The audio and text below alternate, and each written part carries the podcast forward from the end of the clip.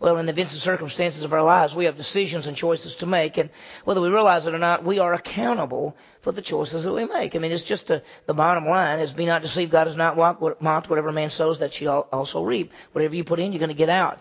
All people really, on one hand, we decide we can decide what's right or wrong. Prof. Hendricks used to say that even as Christians, when we come down to issues, and sometimes we'll say, "Well, I'm, my issues are not always right and wrong because I know that's wrong and I know this is right." Prophets say, "Well, then your issues might be what's good and what's best." And we're accountable for what we do. Our society really wants to blame uh, anyone or anything else uh, when something happens. If a person smokes for 40 years and gets cancer, they want to blame the cigarette company. If somebody's in trouble with the law, they want to blame, blame their parents or the school or their environment. If someone has sexual relations and gets a venereal disease, they say, well, just blame, blame my partner.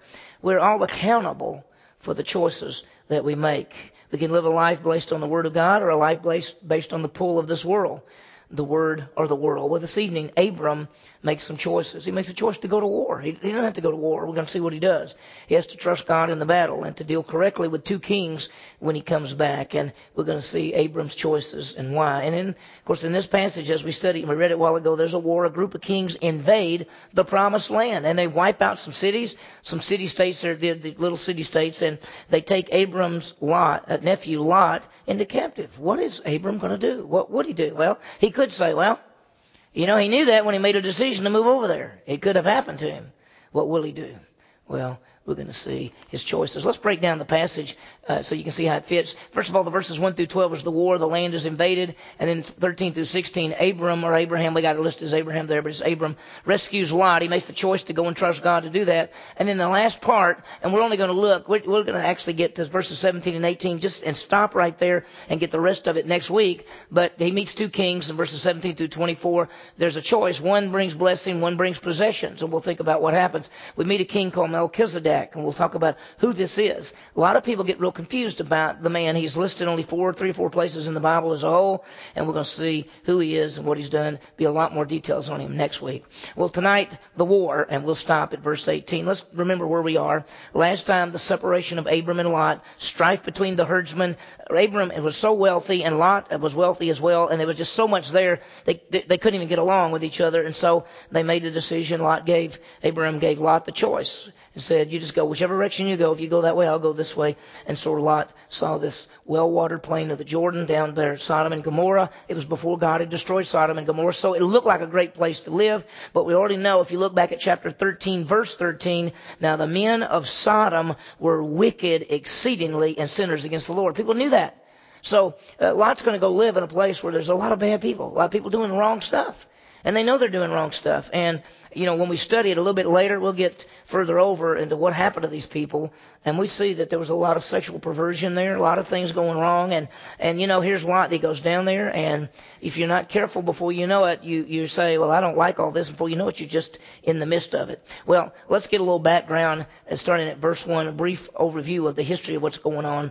Uh, we list, there's four kings here. It came about in the days of Amraphel, king of Shinar, Arioch, king of Ellasar, Chedorlaomer, king of Elam, and Tidal, king of Goiim. Now he lists these four people, four kings. They're from north of the land, most likely they're from north of Damascus, that area. They're leaders of people. They're, these are leaders of people groups and their armies.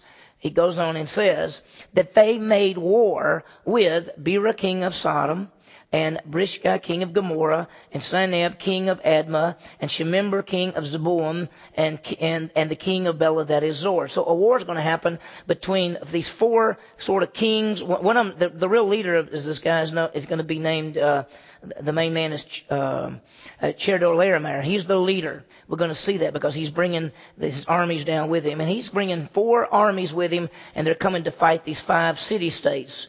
And uh, what happens? Because what it is, it's really it's Abram's land is being invaded by these armies, and they're coming in there and they're wrecking havoc. So what's going on?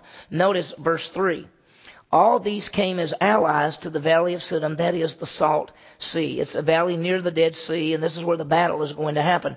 Can you throw that first map up there for just a second? The uh, yeah, that's the one. In fact, if yeah, let me do this down here is the Dead Sea area, and this area is where we think the battle is going to be. Sodom and Gomorrah were in this little region right in here, and, and those little, other little city states, those four or five, three or four others that they mentioned there, they're all right in that area. These people are coming from way up here.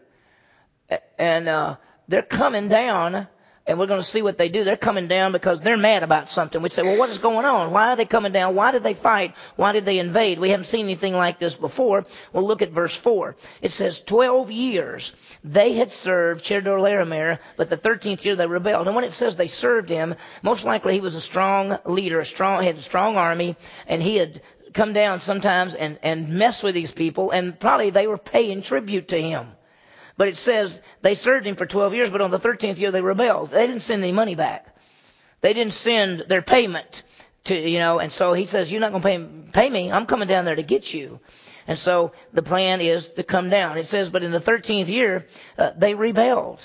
So in the 14th year, Chedorlaomer and the kings that were with him came down and defeated, and they began to list these places.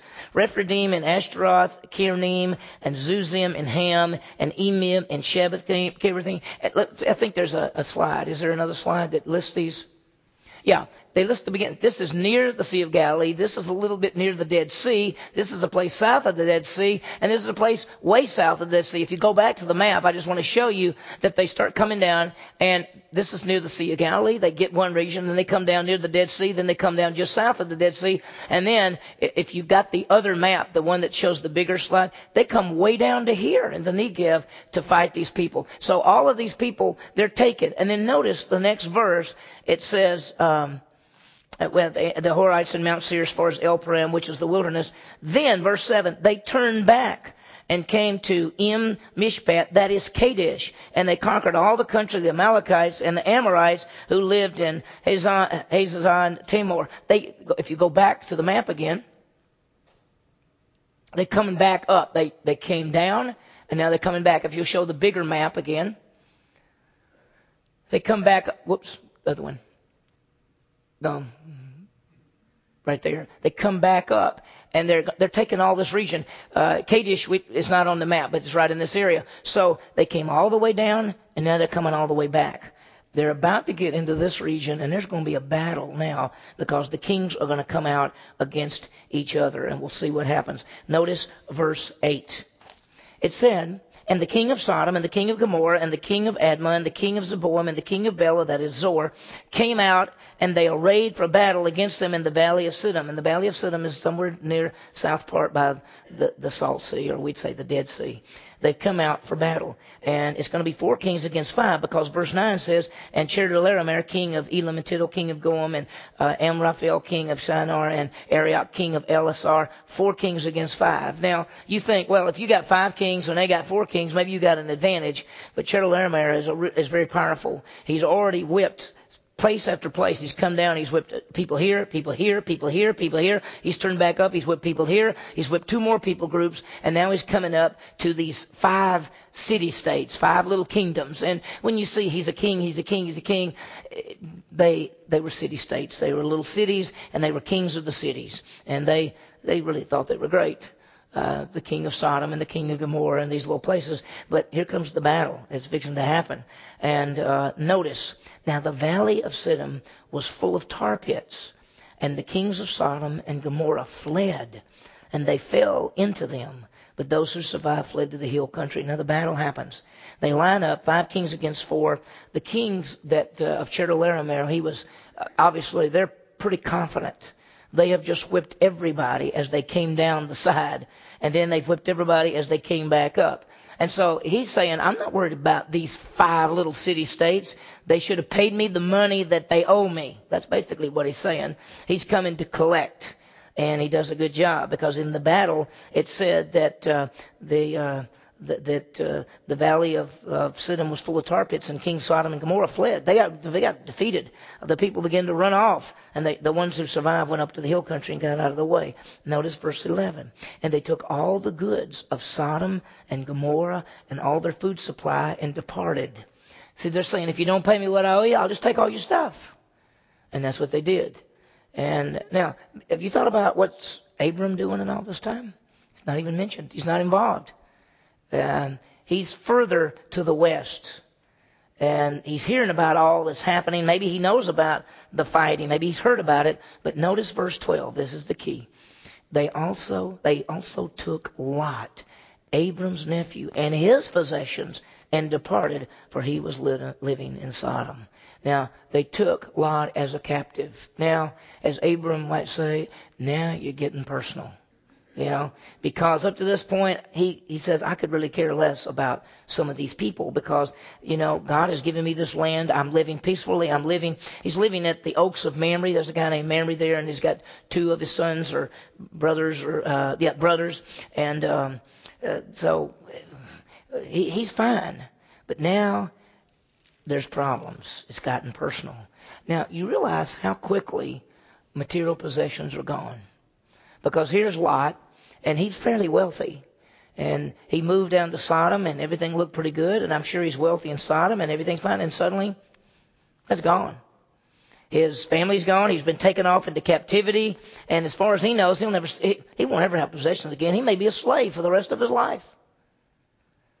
So one day you go to from being wealthy to being a slave. And in our lives, we think about, I've got this and I've got this. You know, Everything we have could burn up just like that. Everything we have could be destroyed in a tornado just like that. I mean, everything that you, you there's so many things you have that it could break and then never work again. And you go, boy, I had a good radio and it, it, it just quit working. Or uh, my car just won't, it won't work anymore. I mean, things don't last. If you begin to put your happiness in things, they'll be gone before you know it. Material means really, material things really mean nothing. You cannot find contentment from material things. Uh, as soon as you get material things, you want more material things. Ecclesiastes 5 talks about that. It says the more you have, the more you want. The more you have, the more you spend. That's just the way it is. So Lot had made choices to live here, and in such a time he'd gone. Look, think about what how he progression. He'd been with Abraham, then they quarreled, then they separated. Now he's near Sodom. Now he's in Sodom, and now he's captured with Sodom. So the four kings from the north have a great victory. What do you think they're thinking? They're thinking, nobody can touch us. We got it made. We've whipped everybody. And now we're going back. If you got the map again, just for a second. They're, they're, they've whipped, and now they're heading on back. They think they're going on back. We're not sure exactly where they stop. They, they're going to stop at a place called Dan is where they're going to go up. That's way back up here. They're really up here. So they're stopping about here. It's sort of like, listen, we're going to take a little break, uh, have a party. We've captured everything. We got all kind of stuff. We're just going to spread it all out. I mean, can you imagine what a big area that they are in? I mean, we're talking about a whole bunch of soldiers from five, four different city states, plus all the people they've defeated, all the captives they've got, all the possessions they've got they're, they're pretty much thinking they've got it made. Well, watch what happens. Then a fugitive came and told Abram the Hebrew. Now he was living by the oaks of Mamre, the Amorite, the brother of Eshcol and the brother of Aner. These were allies with Abram. Now somebody escaped. Fugitive came. He escaped from the battle, made it, and he came to tell Abram. Now, he, one who had escaped the battle comes to let Abram know. Now, notice that Abram is called the Hebrew. Do you remember what Hebrew means? It means one who what? Crosses over. Abram had left the Ur of the Chaldees and crossed over. If you show the big map, the one that's the Fertile Crescent, if you've got that one just for a second, the, the big Fertile Crescent one. There. Abram had been living down here in the Ur of the Chaldees, and he's come up and he's crossed over. Basically, he's crossed over the rivers. So uh, Hebrew is one who crosses over. So they're saying that they call him, here's the man who crossed over. He crossed over from there to here. And that's why he's called the Hebrew.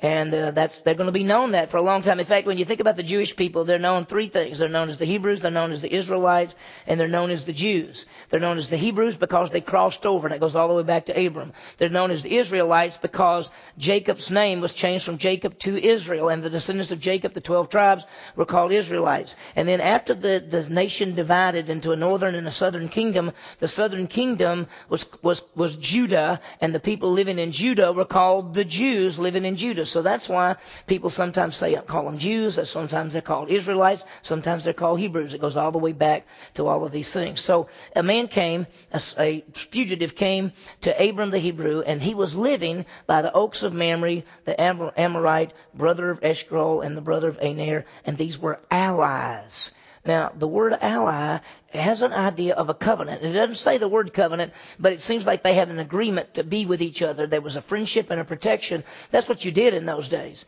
That's why you'll see that four kings came together to go fight. That's why the five kings came together to fight against them, is because that you, you by yourself, somebody was much bigger than you. You had no chance. But if you could ally yourself with somebody else, well, the best thing we can tell is maybe Abram has kind of made friendships and a pact with these people. What will Abram do? Verse 14.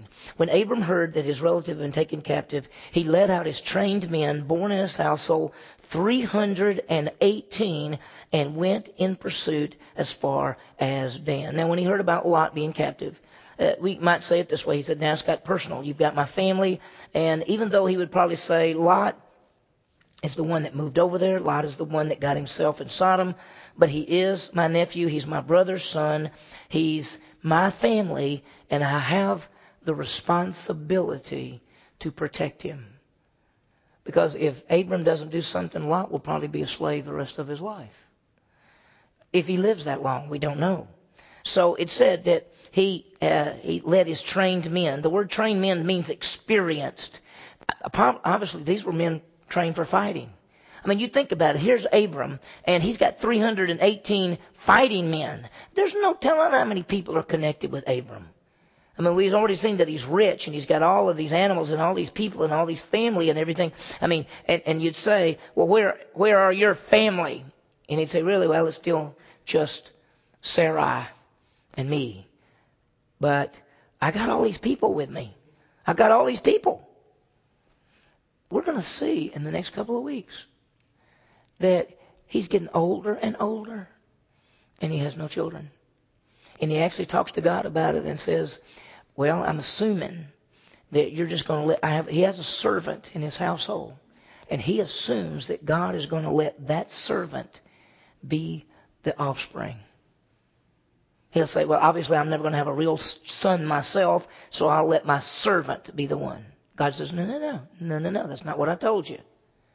See, sometimes we think, well, God said this, but maybe He doesn't really mean it. I mean, I talk to people and I'll say, when you believed in Jesus Christ, what did you get? And they say, eternal life. And you say, so you have life forever with Jesus Christ. Well, I hope, I hope I do. Well, does he mean it or not? Did you get eternal life or not? And how long does it last? He says, I give you eternal life and you shall never perish. Do you believe that or not? When God makes a promise to you, do you believe it or not? That's the bottom line. And the Bible is full of promises to us. And the question is, do we take these as true?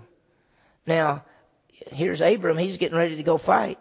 And he's got these 318 men, and they're going to pursue, they're going after him. And uh, uh, it, it's very, very powerful to see what happens. This, they're trained men ready to go. And poor Abram, when, when he comes back, he's going to say, well, I'm still not going to have any kids, I guess. So what happens? Abram heard his relative had been taken captive. This is verse 14. He led out his trained men born in his household, 318. That's a lot. And he went in pursuit as far as Dan. He went all the way to the northern part of Israel. And we don't see it here, but both Aner and Eshcol went with him. We don't see it, doesn't say it, but when they get back, they have gone with him to the fight. So they probably took some of their men as well. So Abram's probably got more than 318 men. He's got 318 of his men, but these two brothers also went with him, and they probably took men as well. And so it's going to be a big battle. And watch what happens. They're going to go, how can Abram with 318 men plus whatever guys that these other two guys have, how are they going to whip four kings who have defeated everybody all the way down? And I mean, that's huge now. It's huge. Abram's going to make some choices. The first choice is to go and rescue Lot. The second choice is he's going to have to trust God through the whole thing. Because humanly speaking, he doesn't have much of a chance. One of the things that I love about the Old Testament is how God always gave his people these victories when they trusted him. And you go all the way to the time of the judges, or you go to all these. There's battles where some guys go and they fight 10,000 people and they got 300 and they win. And you'd say, humanly speaking, none of this is possible. But God says, I'm the one that gives the victory. I always give the victory. And for us, thanks be to God who what? Gives us the victory through our Lord Jesus Christ. It's always that way. Well, look what happens. Verse 15. He divided his forces against them by night. They came up in, at night, he and his servants, and it just says, and defeated them and pursued them as far as Hobah, which is north of Damascus. Well, I want you to understand they came at night. Now, I am sure that these five kings, or these, excuse me, these four kings, they were not thinking they were going to be attacked. Sometimes you let down your guard. You've just defeated every enemy around there. You're up at the northern part. You're about, you're pretty getting back close to your own land. You feel pretty safe. You're probably having a big party at night. And what does Abram do? They get up there and it says, Abram divided his forces. He said, okay, some of you get on that side, some of you get on that side, some of you get on this side. We're just going to go in there and we're going to get them. And what happened? It's, they defeated them and pursued them as far as Hobah, north of Damascus. They run them all the way out of the land, and they even go further. They go way north, north uh, over Damascus. Wow! God gives the victory. And as we said over and over in our lives, we have to trust Him to give the victory because He always gives the victory. If he, and when I say He always gives the victory, when we trust Him, He's the one working all things according to the counsel of His will. Not everything turns out the way we want it to turn out, but I guarantee you this, that only in God can we have victory. There's no way. He is the strength and our shield. That's it. Who would have thought that Abram and a small group could defeat the four kings who defeated all those others? You realize that with God, things are amazing. I remember a couple of things. One is Voltaire. You know, Voltaire, he was anti-Christian, and he said he predicted that Christianity would be swept from existence within a hundred years. Well, 50 years after his death, his home became the place of the German Bible Society where they, where they put Bibles and turn them out. This is the guy who said there won't be any Christianity in 100 years. 50 years later, his house is where the Bibles are. Or in World War II, when Hitler had this huge structure in Monte Carlo, which was radio for radio uh, Nazi propaganda, propaganda. Well, after the war, it became trans world radio, and the gospel was spread into Europe, Russia, and Africa. So what was used for bad ended up being for good. Who would have thought that? Who would have thought that Abram could defeat this enemy? But victory is always with God. It is His power. It doesn't matter the size of the opposition in our lives. God's going to bring about His plans. Well, look what happens, verse 16. He brought back all the goods, and, He also brought back His relative Lot with his possessions, and also the women and the people. They brought everything back. I think it's pretty amazing. They uh, get captured. They're not killed. They're taken off with their possessions. And Abram gets up there and whips the enemy and ends up get, bringing back everything that Lot had lost. He brings back his possessions, he brings back his family, the whole thing. And they bring them all back. It's like a new beginning. It starts all over. Now, this is where the choices come. He said he made the choice to go rescue Lot. He made the choice to trust God through the whole thing. And now as he comes back, he's going to be met by two kings, and they are as different as night and day. Each one of them will have something to offer. He's going to be met by one from Salem and one from Sodom. Now, when you say Salem, Salem is the same as Jerusalem. Jerusalem. It's just what Jerusalem was called before it was called Jerusalem. It was called Salem, which means peace. And uh, so they're going to He's going to be met. One, each, one of them's going to offer blessing, the other's going to offer possessions. And the kings couldn't be any more different. One is from wicked Sodom, and the other is a king of peace from Jerusalem. We meet first the king of Sodom. And look what it says, verse 17. After his return from the defeat of Chedorlaomer, the kings who were with him, the king of Sodom went out to meet him at the valley of Shaveh, that is, the king's valley. So the king of Sodom comes out to meet him. Why? Because he's got a great victory and he's bringing back all the stuff. He's bringing back all the stuff that was captured from Sodom. He's bringing back people. He's bringing back possessions. So the king of Sodom is very happy. He's saying, this is great. I'm getting all my stuff back. And I'm really thankful to Abram for doing that. So he's going to come out to meet him. And what he's going to offer him, he's going to say, listen, uh, uh, all this stuff, you can take it. You can take a whole bunch of this stuff. Because uh, you saved my life, you saved my people, you saved all everything. So he's going to offer him possessions.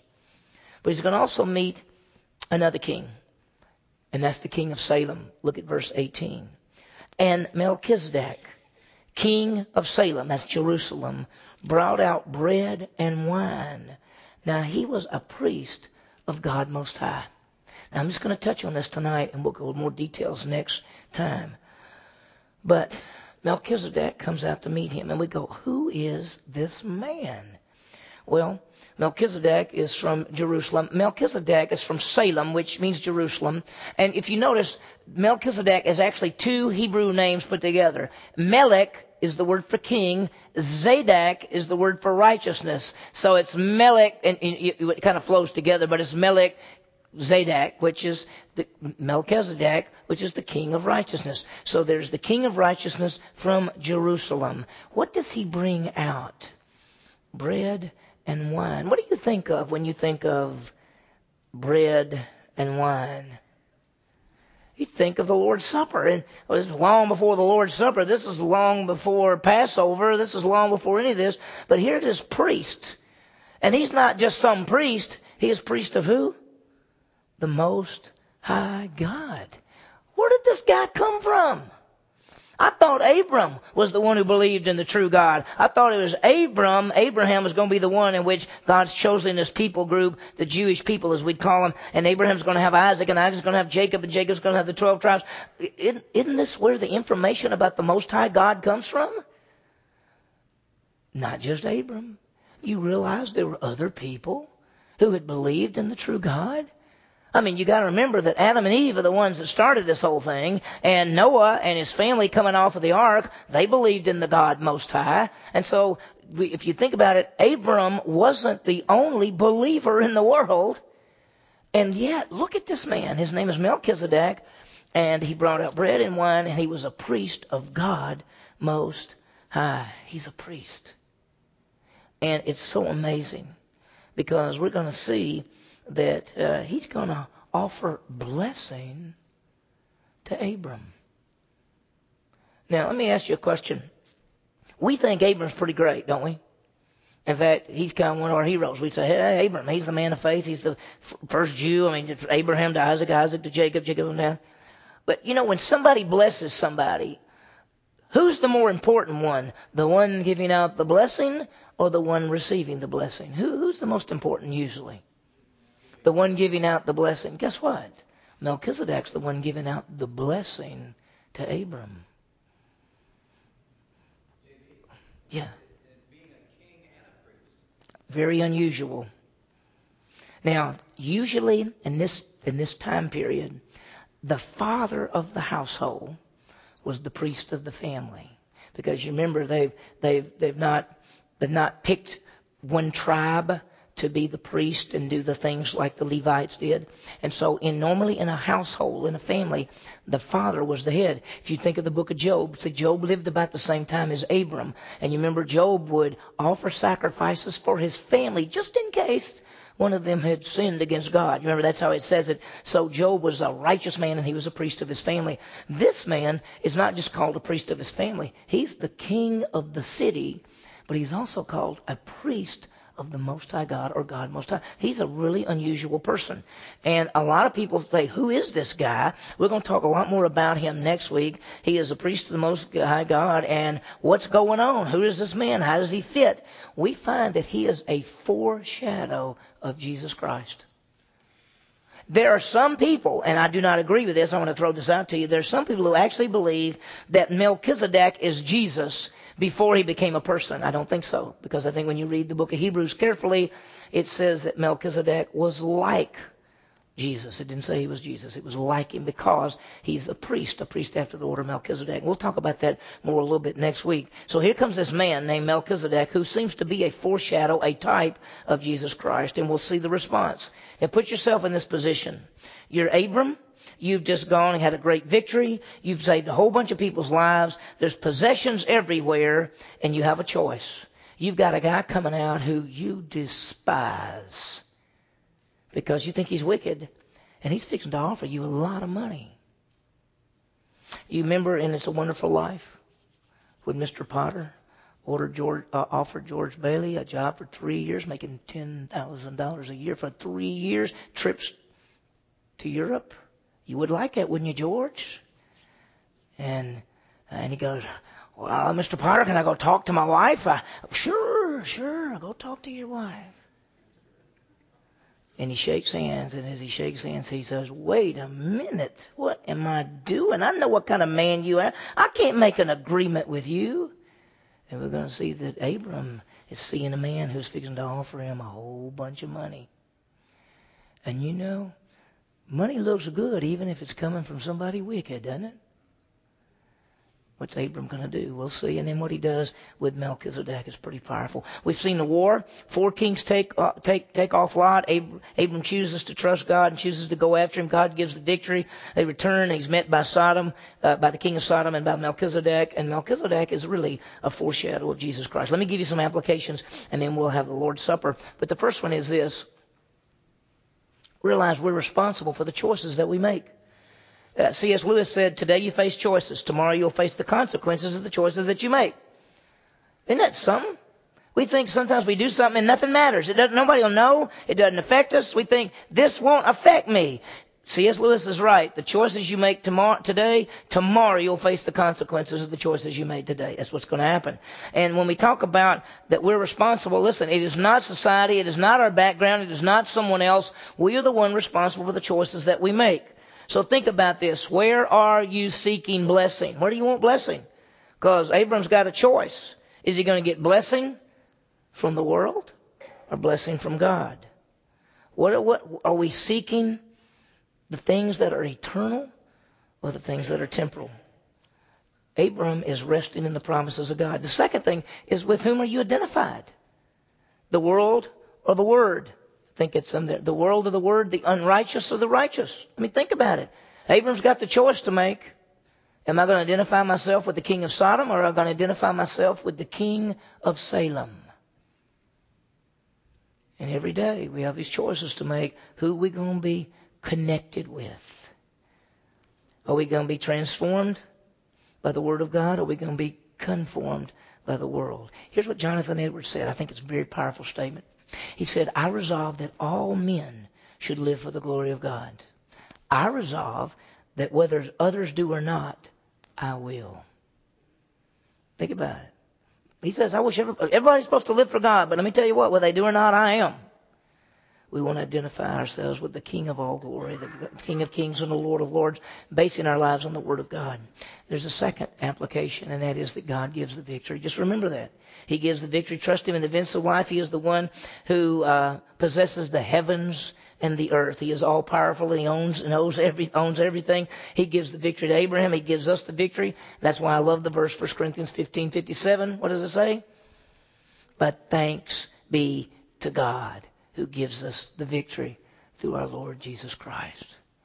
And he does. And you know that victory is not only eternal life victory, it is victory moment by moment, day after day, as we run the race with endurance, looking unto Jesus, the author and perfecter of our faith. And is the victory ultimately when Jesus comes in the clouds and we look for the blessed hope and the glorious appearing of our great God and Savior Jesus Christ.